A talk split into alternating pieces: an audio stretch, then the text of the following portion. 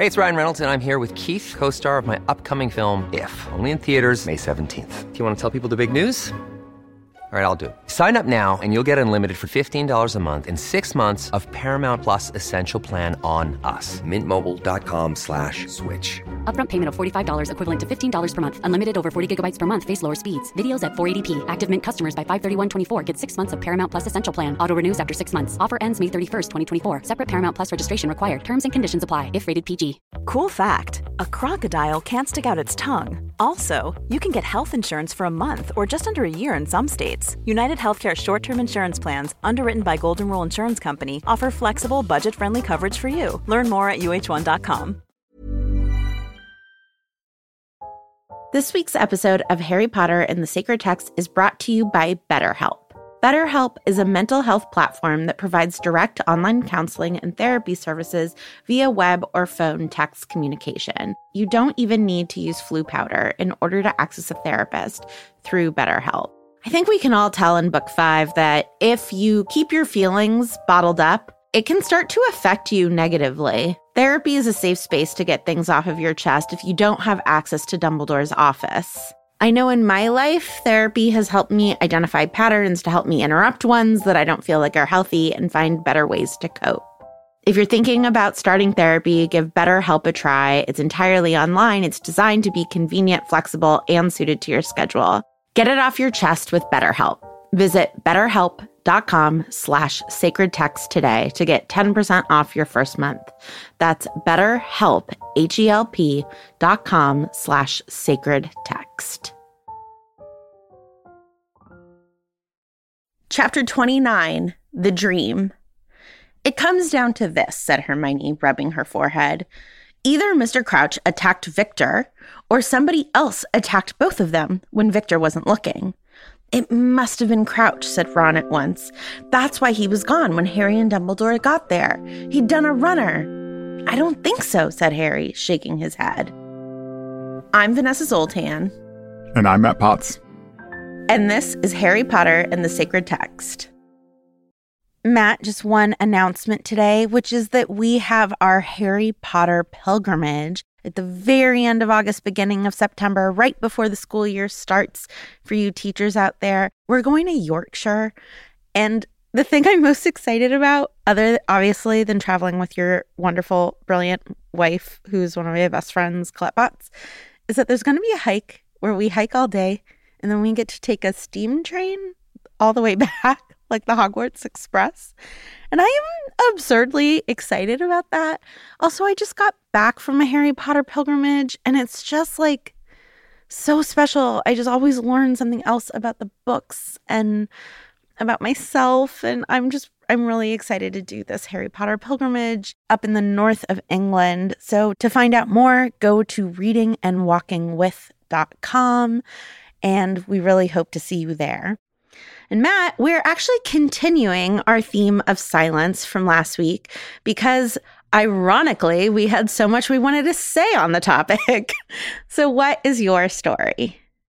So recently, I took a trip to Iceland. I, I traveled with a bunch of students from Harvard, and we did kind of a pilgrimage there. It was like a climate pilgrimage to visit a receding glacier and to just kind of be part of the natural landscape of Iceland. And it's a trip I've been looking forward to because it's beautiful and really stunning with the landscape, but also it's so quiet.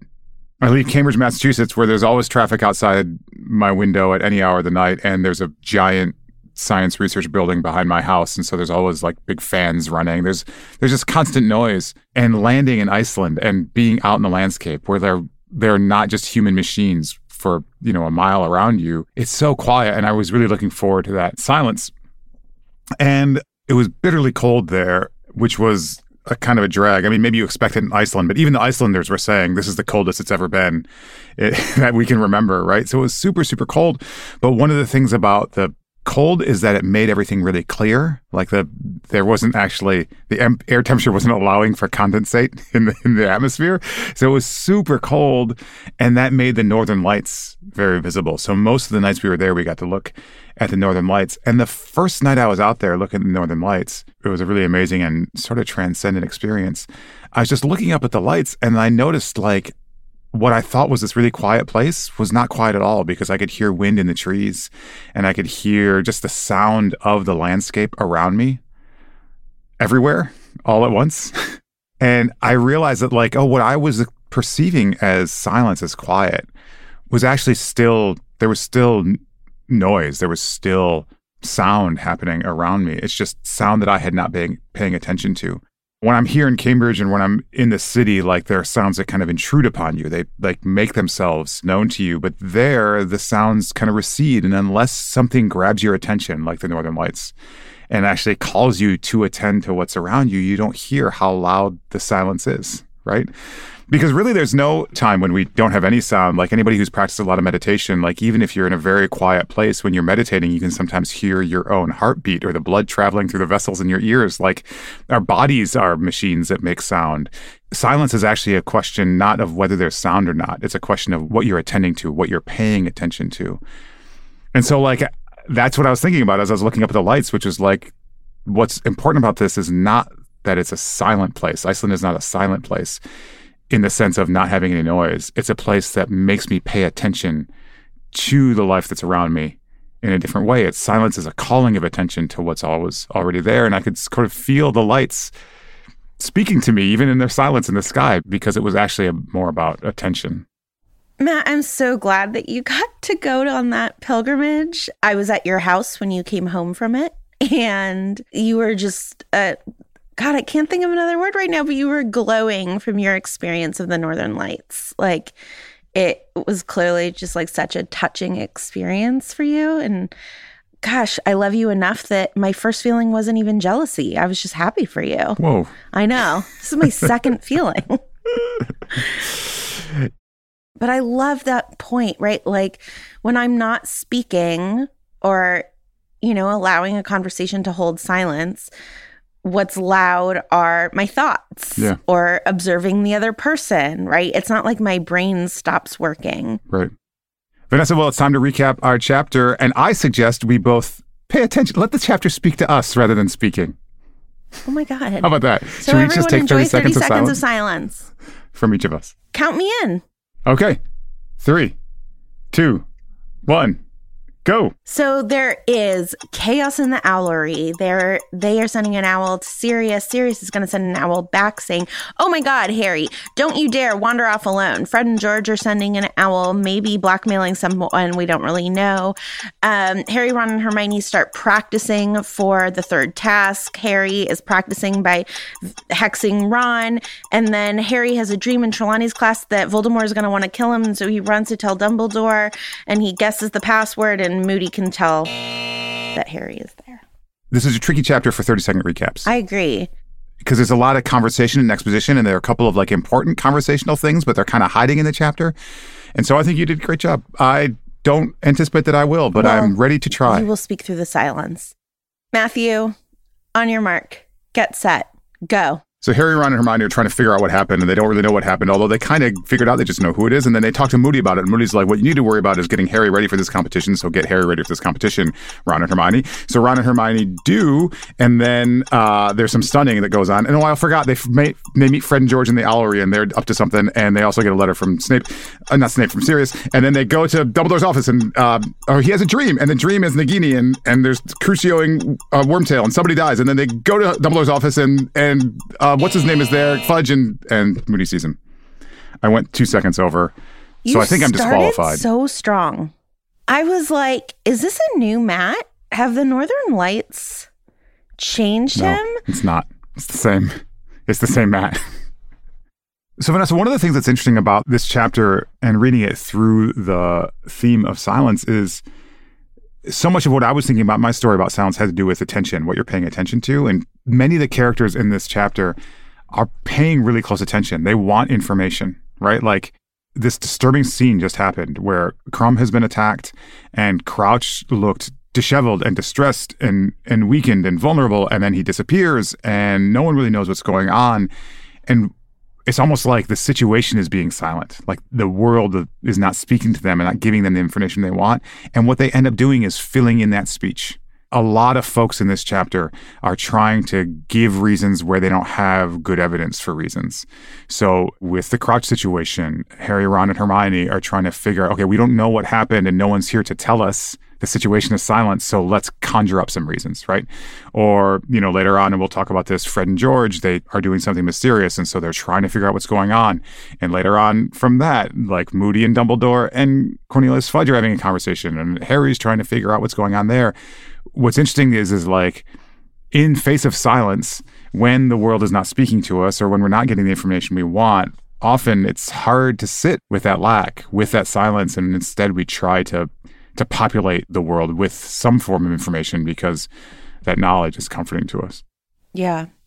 And sometimes we do a good job i think is the other thing right? Like yeah. sometimes even in that silence we can kind of know each other Right. So the scene is they're all in the Owlery. It's really early in the morning. Harry, Ron, and Hermione were up late in the night trying to figure out what happened with Krum and Crouch. And then they woke up early to go send an owl to Sirius because they promised Sirius that they would keep him updated on everything. And while they're up in the Owlery at the butt crack of dawn, Fred and George also go to the Owlery at the same butt crack time. And they're all like, hi, hi, hi, hi. What are you doing here? What are you doing here? Nothing. And they all kind of agree to not ask each other, right? They're like, I'm not going to ask you what you're up to if you don't ask us what we're up to.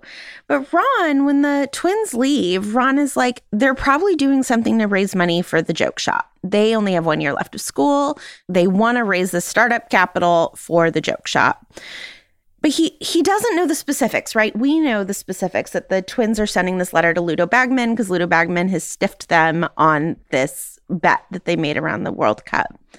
But he does have like the gist of it. Whereas Fred and George really have no idea what Ron is up to. And so I just think that we see that sometimes, right, like sometimes you can see a lot in a silence, and sometimes it can be really opaque and you can not know that your brother is like part of something that's going to cause mortal danger. And so I just think, right, like sometimes silence is like completely fair and we don't need to talk. And other times I think it can be really dangerous. Yeah, one of the interesting things about that scene is that, like, you're right. I mean, because Ron is paying attention here to what they're not saying, he's paying attention to the fact of their being silent. Like he has some suspicions which are not entirely wrong, which is like they might be willing to break some laws, actually, right? Like Hermione's like they wouldn't do that, right? And Ron's like, man, they might do that. Like they, right? And it's yeah. because he knows them well and because he's attending to what they're not saying that he has these concerns. It's a really interesting like counterexample to what happens earlier in the chapter when Ron, Harry, and Hermione are trying to figure out what exactly was going on with Crouch and what happened, why he disappeared, who attacked Krum. Because Harry says, you know, the, the one thing that Crouch said is that Voldemort's rising, Voldemort's getting stronger. And then the text says that Ron assumes a falsely confident voice. And he's like, you know, you said Crouch was not in his right mind, right? Like, so we can't actually trust anything he's saying. This is actually like a forced silence, like the, a person is actually giving him information there is information which actually is reliable and actually Harry is relying upon it, but Ron doesn't want to hear it because the truth it reveals would be too disturbing. And so what he needs to hear is he needs to silence it. He needs to like come up with a rationale for why it's not true. So it's like they're almost like exactly mirror image situations where Fred and George are not saying something and he's paying attention to what they're not saying and actually it gets him pretty close to what's going on with them. Whereas Crouch is saying what's going on, but he doesn't want to hear that and that leads him away from what's actually going on. And we can yeah. see like others in the ministry are doing the same thing. They do not want to hear, even though the evidence is there, and that leads them in the wrong direction rather than paying attention to what's actually being said. I had a funny experience about this just last night. I was teaching for What Matters last night, and my beloved dog runs into my office and hides under my desk. And it turns out that we had we had a mouse incident in the house last night a mousetrap incident. Hmm. And as soon as I figured out what it was, because there was like chaos, you know, Peter was moving things in the other room, like it was very chaotic. I felt like I had to explain what was going to happen. And I, as I started to explain it, like half the class put their hands over their ears and essentially shouted me down. They're like, no, no, no, no, I don't want to know. And they know what happened, right? Like I didn't need to finish the sentence. They knew exactly what happened. And yet there are times where you literally cover your ears and shout someone down, even as you know what they're going to say, Yeah. because you don't want to hear the words. And that is like, that's an extreme version of what Ron is doing, right? Where he's like, nah, Yeah. no, Voldemort, no. Yeah. That's right. Silence, please. Yeah. Yeah, that's right. But the other thing that's interesting to me, Matt, about this Fred and George situation is why they are being loud in the ways that they are, right? Like sending Bagman, sending a ministry official a like kind of threatening letter Yeah. rather than talking to their dad. They're choosing language in one place that confuses me and silence in another place that confuses me. Arthur knows about the bet. He was there. Arthur could do something. like Arthur and Ludo are colleagues. So Arthur could like go up to Ludo and be like, "Hey dude, it's weird that you owe my teenage son's money." Or like tell the boys like, "You got to let this go." Yeah. Maybe it's because the boys know that that's what Arthur would say. Again, there's just like this constant assuming of what other people are going to say. And so you choose silence rather than talking because you think you know what they're going to say. Yeah. But I'm just like, I don't understand why they're not going to Arthur and being like, he owes us money. We're teenagers. Yeah. I think you're right. I think what happens is they think what Arthur will ask is for Ludo to give back what Fred and George put in, not their winnings. Got right? it. Right? Yeah. And just call it even. And they they'd like that, but what they want more is their winnings, right? And they Yeah. don't think that Arthur will force Ludo to pay out yeah. the winnings, right? But it does make I mean, like you said, this bet was not a secret. The inappropriate thing already happened.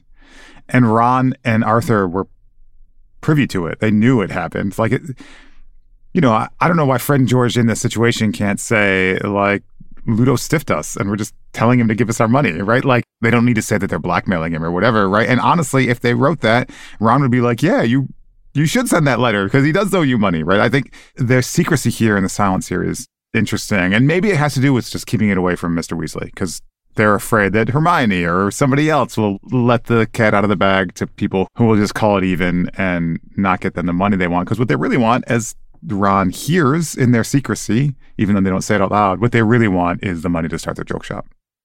Yeah, and it also seems to some extent that in the Weasley household, at least amongst the culture that Fred and George want to perpetuate, silence is equated with like coolness.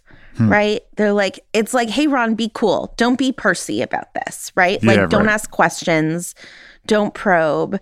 And I do think that that is one of the ways that we keep people silent, right? Like, Yeah. we all get mad at the kid who says, Oh, you forgot to give us homework, right? Like, that's the extreme example of wishing someone who's like overly earnest and not quote unquote cool. We just want them to shut up. But I feel like we just do that to each other. We force one another into silence. We don't want people to speak up. Yeah. We think people who speak up are whiny or complaining or yeah. and right, like there is such a thing as privacy, and there's such a thing as like that is actually none of your concern. Please let me Yep. handle that. But yeah, I think that there is a downside to cultural cachet around silence. Yeah, I mean, I think this takes us back to sort of the the routine sort of demonization of Percy in these novels, and like Percy does some stuff, obviously, that I'm not really happy about, especially when he seems to me, you know, disloyal to the Weasleys and makes some bad decisions, and we'll talk about that later when we get to it. But there is something about like the you know the opposite of silence is transparency, right? Like Percy's following of the rules, what it facilitates is like a level of transparency that we should hope for in our systems, right? He's working at the Ministry of Magic. He wants everything out in the open. He actually wants this stuff out. The reason being a Percy is not cool is because it disallows people like Ludo Bagman from making bets with teenagers, right? Like, Right.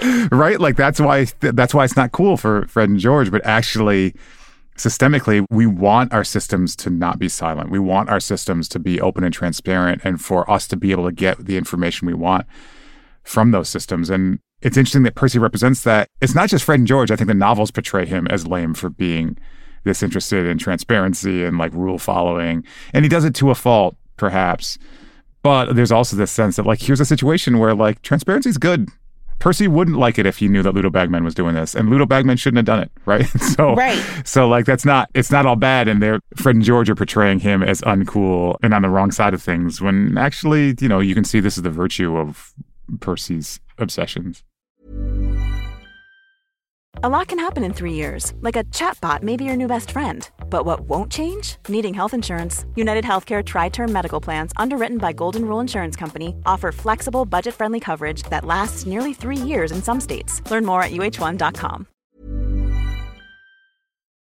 This week's episode of Harry Potter and the Sacred Text is brought to you by Me Undies. I have lots of kinds of underwear in my drawer, but I have to tell you that my favorite kind of underwear is Me Undies. I love them so much, and Colette, my wife, is so jealous of them that when Mother's Day came up this year and she wanted a variety of different gifts for Mother's Day, one of the things she wanted was some Me Undies underwear and also their lounge pants. I have a pair of Me Undies lounge pants, and Colette deserves a super soft, super comfortable pair of Me Undies lounge pants. There are styles for everyone, from all black classics to fun, expressive prints, and they come in sizes extra small to 4XL guaranteeing a flattering cut for every body. And like I said already, they have unmatched comfort. Their signature fabric is as soft as a warm hug from your favorite sweater. It's also breathable, stretchy, and oh so comfy, making it ideal for all day wear. MeUndies are also responsibly sourced. They use sustainably sourced materials and work with partners that care for their workers. Get 20% off your first order plus free shipping at MeUndies.com slash HPST. That's MeUndies.com slash HPST for 20% off plus free shipping. Me Undies, comfort from the outside in. This week's episode of Harry Potter and the Sacred Text is brought to you by Redfin. Let's say for some reason you can't get back to Grimmauld Place, so you need to find a new home. If you're like me, you would go to Redfin. Redfin updates their listings every two minutes and sends you personalized recommendations, so finding the home that's perfect for you has never been easier. If you see something you like, just book a tour straight from the app. And when you're ready to buy, an experienced local Redfin agent can guide you through the whole process. And if you're looking to sell, Redfin agents know how to get you the best price possible for your home. That's because they sell twice as many homes as other agents. With a listing fee as low as 1%, Redfin's fees are half of what others often charge, which means you'll have more money to put toward your next home. They even have a function where Trelawney will tell you whether or not she can see you in this house. Redfin. It's how Molly found the burrow. Download the Redfin app to get started.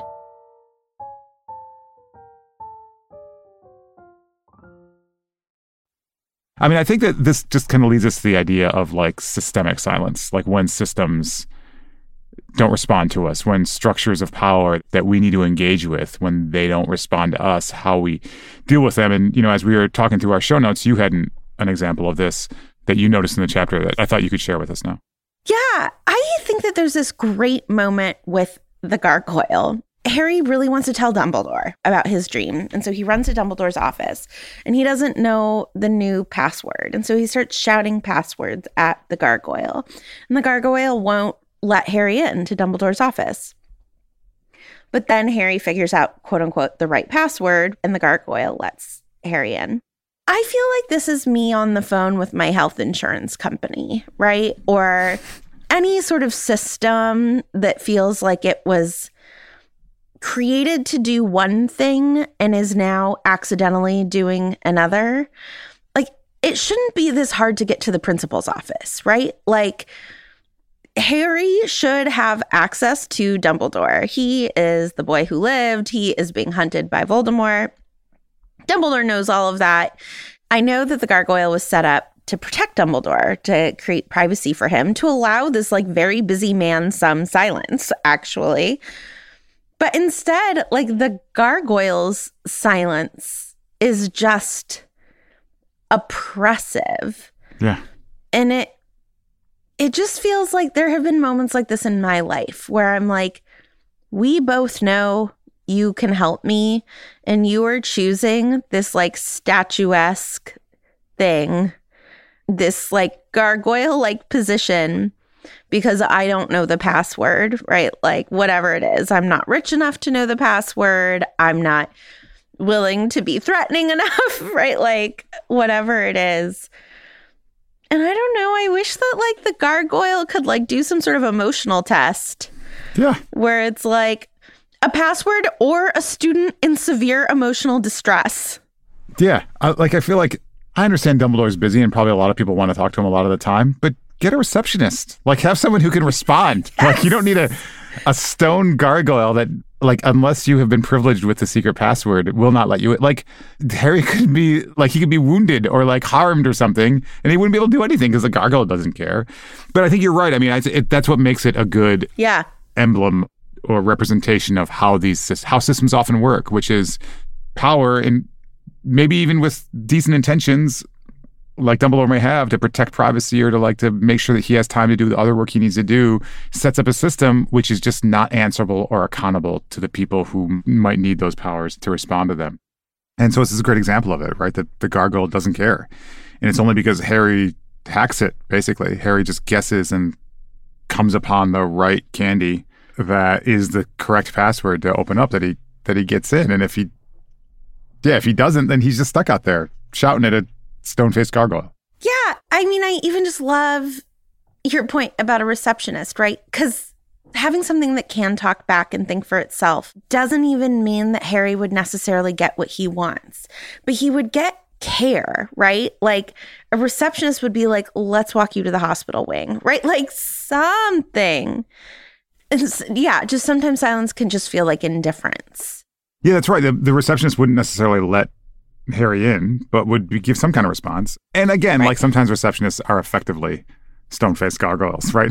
they're, they, Usually because they're told to be. because they're told to be right because they're told to be Right. not be yeah so i'm not saying that that solves all these problems but it, Right. you can see how the how systems just naturally not naturally like almost can't help but put up barriers to the people they're meant to serve right? So i think there's another there's an interesting counterexample here too in the same way that kind of ron in one situation was paying attention to silence and another situation was silencing what he should have been paying attention to. Here like harry is shouting at the gargoyle mm-hmm. which is silent before him because he he needs to get in, and then he runs up to Dumbledore's office with some urgency, and when he gets there, he becomes silent mm-hmm. because within the office, Cornelius and Moody and Dumbledore having some kind of conversation about Bertha Jorkins, about something that's going on, about the situation that he and Ron and Hermione were trying to figure out at the beginning of the chapter with respect to Krum and Crouch. And here, Harry gets quiet, right? He becomes silent because he, he knows that he has now been given access to some information that he's not supposed to have. That exactly what the system's trying to keep silent from him or keep quiet for him is being spoken within earshot. And if he just remains quiet, he thinks they won't notice he's there and he might get some information. So he's gone from shouting in the face of silence to being silent in the face of some discussions. And it's only because Moody slash Barty Jr. has the magical eye that they stop talking and realize that Harry is outside the door. Yeah. It's just so interesting, like the line between an oppressive kind of silence and a privacy or strategy, or, Yeah. you know, because part of me is like, why not just bust into this room and scream, Voldemort's on the rise? Yeah. But the expression, you can't unring a bell, right? Like, silence is often a good strategy for the short term until you have more information.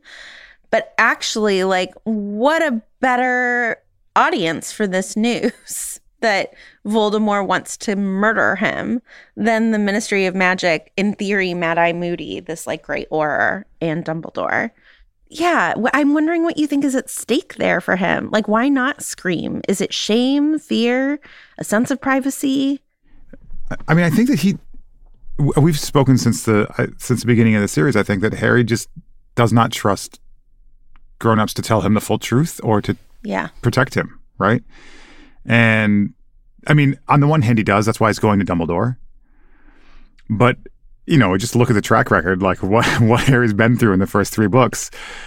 He may have to take some of this fight upon his own shoulders, which is what's always happened in the so far in the series and will continue happening. And so he's just kind of been conditioned to think that the more information I have, the better, right? And if Yeah. standing out here quietly gets me more information, information they won't give me, then I need it. And because even the people he trusts most, he knows are not talking to him, right? Dumbledore at the end of books always reveals he knew more than was going on. And that's happened in the first couple of books. And Sirius, right, is saying, like, you're in danger. I can't say more. Yeah. Just be on the lookout. And even Moody, who he trusts at this moment, right? Moody is saying roughly analogous things like, you just need to be vigilant. There are threats around. Keep training, keep vigilant. Like all the advice he's been given is some of this is going to be up to you and down to you. And there's going to be a limit to how much we can tell you and how much we can help you. So I think that's why he's out there listening. Yeah. I mean, and also, you know, I think we can, when in doubt, blame the parents. And by the parents, I mean Petunia and Vernon, right? Like, Yeah. why on earth would you ever think that talking was a good idea? Like, just when in doubt, keep to yourself. Yeah. And unfortunately, I, I worry that as an adult, like, that's often the tacit lesson that I teach my kids. Yeah, it's just like, when am I accidentally a gargoyle, right? Yeah, I think that's right. We were talking about this mostly from the perspective of being outside the system, but like you and I participate in systems, right? And mm-hmm. and I don't think Dumbledore is up there in his office thinking like, "Oh, I'm really glad my gargoyle is keeping out children in need." Yeah. Right? It's not, he's not Yeah.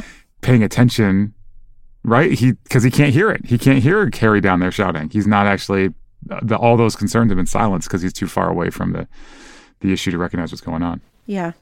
Yeah, I feel like the lesson of today's conversation is listen listen to silences and like because they're never silent, be less scared to break them.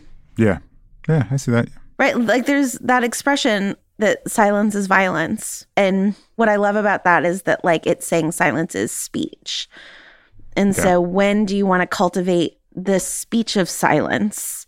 And when do you want to talk as speech rather than have the speech of silence? I think we think of silence as passive. Yeah. And this conversation has made me realize how active it is.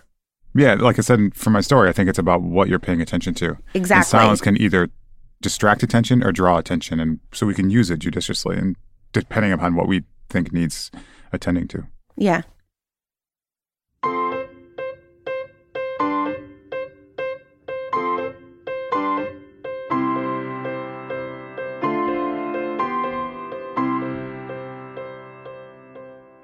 So, Vanessa, this week we are resuming a practice we haven't done in a while. We'll be doing a sacred imagination reading practice. In a sacred imagination practice, I'm going to read a passage from the chapter. And while reading the passage, I'm going to invite you and our listeners to really kind of sink into it, to try to place yourself into the narrative. It may be you place yourself as a character in the narrative. It may be that you're a fly on the wall, but just try to like really get into the narrative and experience it maybe in ways that are not specifically described by the text like what do you smell what else do you hear besides what is described what else do you see you know what speaks to you out of the silence of the written passage what do you notice in your own sensory experience as i read it Am I a fly on the wall scared of being swat? Or am I like, I'm safe here? and maybe you are a tiny beetle buzzing who is in fact a journalist What? I mean, that's the kind of insect you I are am gonna be that. Interestingly, we're going to do a passage from the dream because we didn't get to talk much about the dream in the episode so far. And Harry falls asleep to an insect buzzing and has this dream. Attentive readers will know that this insect is is a fairly important character in the series, but we can talk about that in forthcoming chapters. For now, I'm just going to read the beginning of Harry's dream. He was riding on the back of an eagle owl, soaring through the clear blue sky toward an old ivy covered house set high on a hillside. Lower and lower they flew, the wind blowing pleasantly in Harry's face until they reached a dark and broken window in the upper story of the house and entered. Now they were flying along a gloomy passageway to a room at the very end. Through the door they went into a dark room whose windows were boarded up. Harry had left the owl's back. He was watching now as it fluttered across the room into a chair with its back to him. There were two dark shapes on the floor beside the chair. Both of them were stirring. One was a huge snake. The other was a man. A short, balding man, a man with watery eyes and a pointed nose. He was wheezing and sobbing on the hearth rug. You are in luck, Wormtail, said a cold, high pitched voice from the depths of the chair in which the owl had landed. You are very fortunate indeed. Your blunder has not ruined everything. He is dead. My lord, gasped the man on the floor. My lord, I am. I am so pleased and so sorry. Nagini, said the cold voice, you are out of luck. I will not be feeding Wormtail to you. after all. But never mind, never mind. There is still Harry Potter. The snake hissed. Harry could see its tongue fluttering. Now, Wormtail, said the cold voice, perhaps one more little reminder why I will not tolerate another blunder from you. My lord, no, I beg you. The tip of a wand emerged from around the back of the chair. It was pointing at Wormtail. Crucio, said the cold voice. So, Vanessa, what did you experience in that reading? Who were you? I was Harry Potter. Hmm. Oh my God, I loved flying on that owl. It was so soft. And I could just like feel the feathers, and I felt so safe, and I felt the wind on my face. And then I arrived at this really scary place, and I was like tiptoeing through the darkness into my own hell. And yeah, I wasn't even shocked that Voldemort was trying to kill me. I was like, yeah, okay, that's bad news, but it makes sense. You know how sometimes you get such horrible information that you actually can only take it in slowly? I feel like that was that's Harry's experience in the dream and then when he wakes up from the dream, it's like hit him fully. It just strikes me how pleasant this is until it turns unpleasant. Like hmm. that's what occurred to me. It's like this is a super fun dream. This is a dream where you're flying on an owl. And then it gets so bad and then you find out that your nemesis wants to murder you. Has a plan to murder you. What about you, Matt? Yeah, I think I was Harry as well. I mean, I think that's part of the the way the dream is narrated. Like it's asking us to really sink into Harry's character. And I guess what I was feeling was just sort of like, first of all, I, I you know, I, I I like to try to pay attention to undescribed sensations, and I just I feel like it stinks in this room. Oh, yeah. right? Like this room is like it smells kind of sour and musty, and exactly what you were saying about just going to this hellish place and this hellish scene of of a man being tortured and the snake and hearing myself if I'm Harry like being announced as under threat and the target of the next killing or whatever. But also just like everything in the room just feels gross, like feels not gross but threatening, like the kind of you know like the the smell of decay and danger and death or something like that. So I noticed that, and I also just like affectively, like I was really brought back to the second chapter of the book when Harry wakes up from the vision slash dream of Frank Bryce being killed and like his kind of sincere terror when he wakes up. Like I just I felt that coming back. I think that there have been a lot of distractions from that. There was a Quidditch World Cup. There was, you know, the Triwizard Tournament. There's like Sirius and there's all this stuff. And he's been occasionally kind of wandered back towards that fear. Boy, what was going on there? Occasionally he remembers that's his, the pain in his scar and and the original vision, but that's kind of faded in the background for a lo- uh, or at least for the last several chapters, and it just comes rushing back. Like the wind in his face, which is pleasurable with the owl, becomes like the rushing back of like the terror and the gruesomeness of this vision. And it was almost an affective kind of experience, as much as a sensory one that I got out, out of the reading. Yeah, I love how sensory your experience of sacred imagination is. And I think that's right. I think that there's great wisdom in it.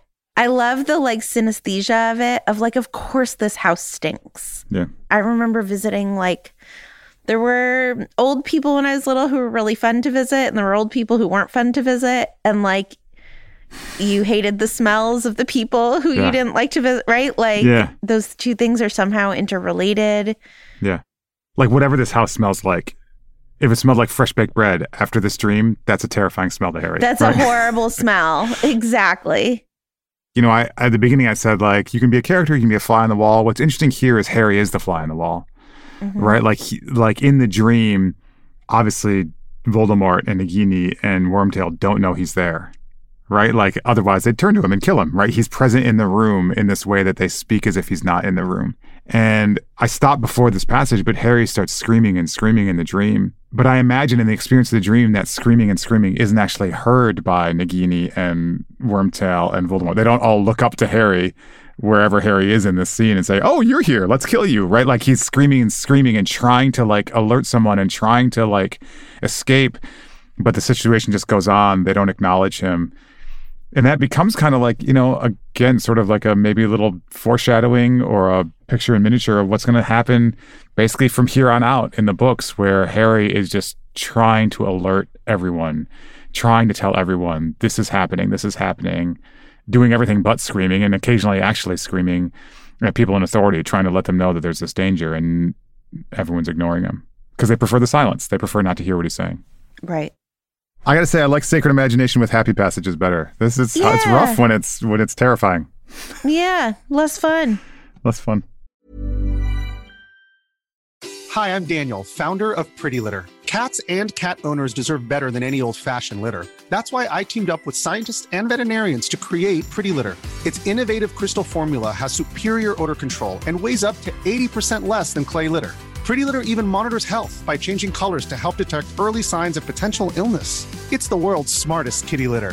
Go to prettylitter.com and use code ACAST for 20% off your first order and a free cat toy. Terms and conditions apply. See site for details. Imagine the softest sheets you've ever felt. Now imagine them getting even softer over time. That's what you'll feel with Bowl and Branch's organic cotton sheets. In a recent customer survey, 96% replied that Bowl and Branch sheets get softer with every wash. Start getting your best night's sleep in these sheets that get softer and softer for years to come. Try their sheets with a 30-night guarantee. Plus, get 15% off your first order at bowlandbranch.com. Code BUTTERY. Exclusions apply. See site for details. Even when we're on a budget, we still deserve nice things. Quince is a place to scoop up stunning high-end goods for 50 to 80% less than similar brands. They have buttery soft cashmere sweaters starting at $50, luxurious Italian leather bags, and so much more. Plus, Quince only works with factories that use safe, ethical, and responsible manufacturing. Get the high-end goods you'll love without the high price tag with Quince. Go to quince.com slash style for free shipping and 365-day returns. This week's voicemail is from Kirby. Hi, my name is Kirby and I use she, her pronouns. I was listening to some of your recent episodes about the Yule Ball and how Ron, Hermione, and Harry are figuring out romantic interactions for the first time. And I wanted to give a blessing to any of the students who are aromantic or asexual, as this is probably a really difficult time for them. As Matt noted in one episode, there's an expectation that you'll develop certain feelings for other people at some point in your teenage years. This can leave many aro and ace people feeling confused and like something is wrong with them, especially when they don't have the vocabulary or support to describe how they feel. This feeling that they are broken is often compounded by other people's reactions, even friends or family. Think about the scene where Ginny weaponizes Ron's lack of romantic experience against him in a fight. Uh, in a situation like the Yule Ball, amatonormativity, or the expectation that people want to and will form romantic relationships, is everywhere. So I want to give a blessing to any students really feeling that pressure and some accompanying confusion or pain about their own orientation at this time. I know what that's like, it sucks. I hope you can find the words to describe yourselves and come to find acceptance and community in the future. Kirby, thank you so much for that voicemail. I love whenever we like make an invisible character visible, and I feel like it's such a good practice for us in our own lives. And you know, we just we just shouldn't assume that our narrative is a widely experienced narrative or that a dominant narrative is actually, you know, the most experienced narrative. There's there's always an agenda. I sound like Moody, but there is. So thank you for pointing that out to us. Yeah, thanks, Kirby. Uh, you know, we've been discussing in this episode how silence is actually about who you pay attention to and how you pay attention. And I'm glad you've drawn our attention to the ways, even, you know, what counts as quote unquote normal or normative among teenage relations bears out as oppressive for lots of folks. And that, and you're calling attention to the kind of the pressures and expectations of teen socializing is really important and really welcome. And I'm grateful for it. So thank you. It is now time for us to remember members of our community who've been loved and lost.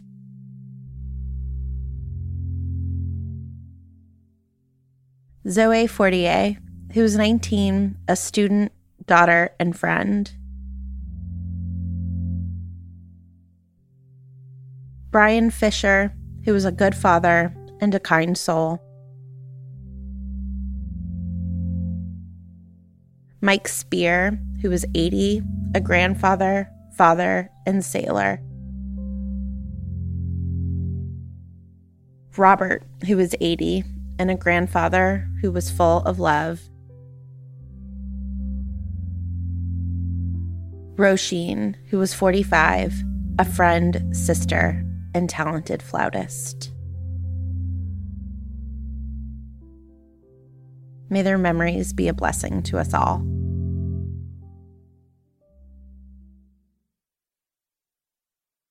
Matt, it's time to offer blessings for characters. Who would you like to bless this week? I'd like to bless Bertha Jorkins. I mean, Bertha has been missing, and actually, we as readers know dead for a long time.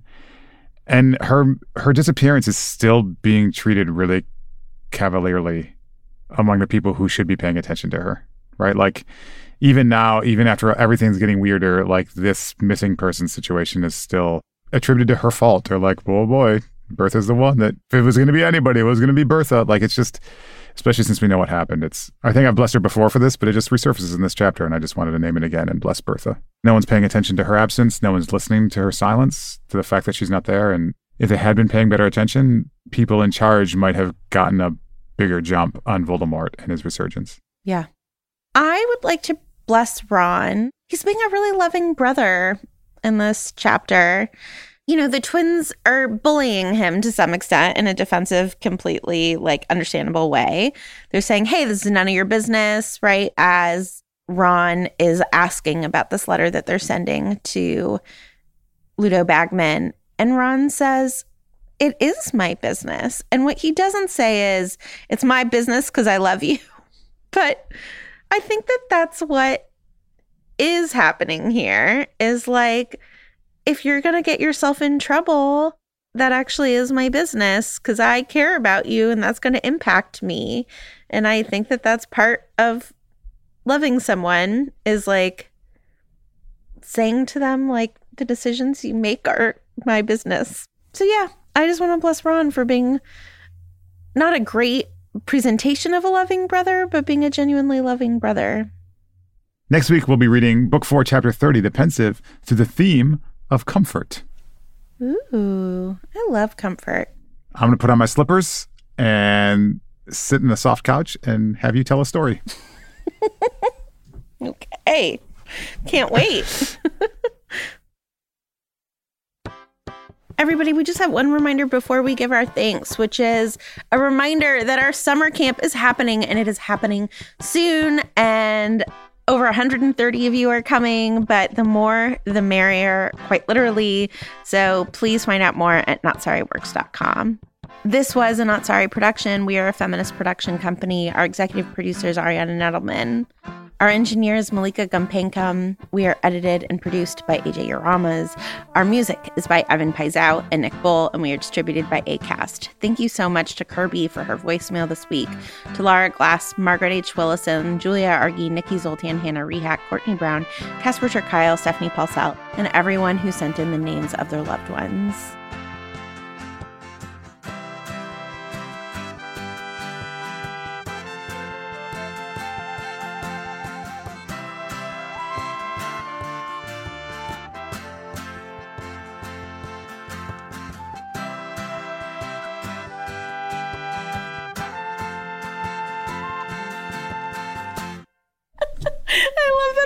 Like I can't count Chapter us 29. in. AJ, do you want to count us in? I can't say three, two, one, go by myself.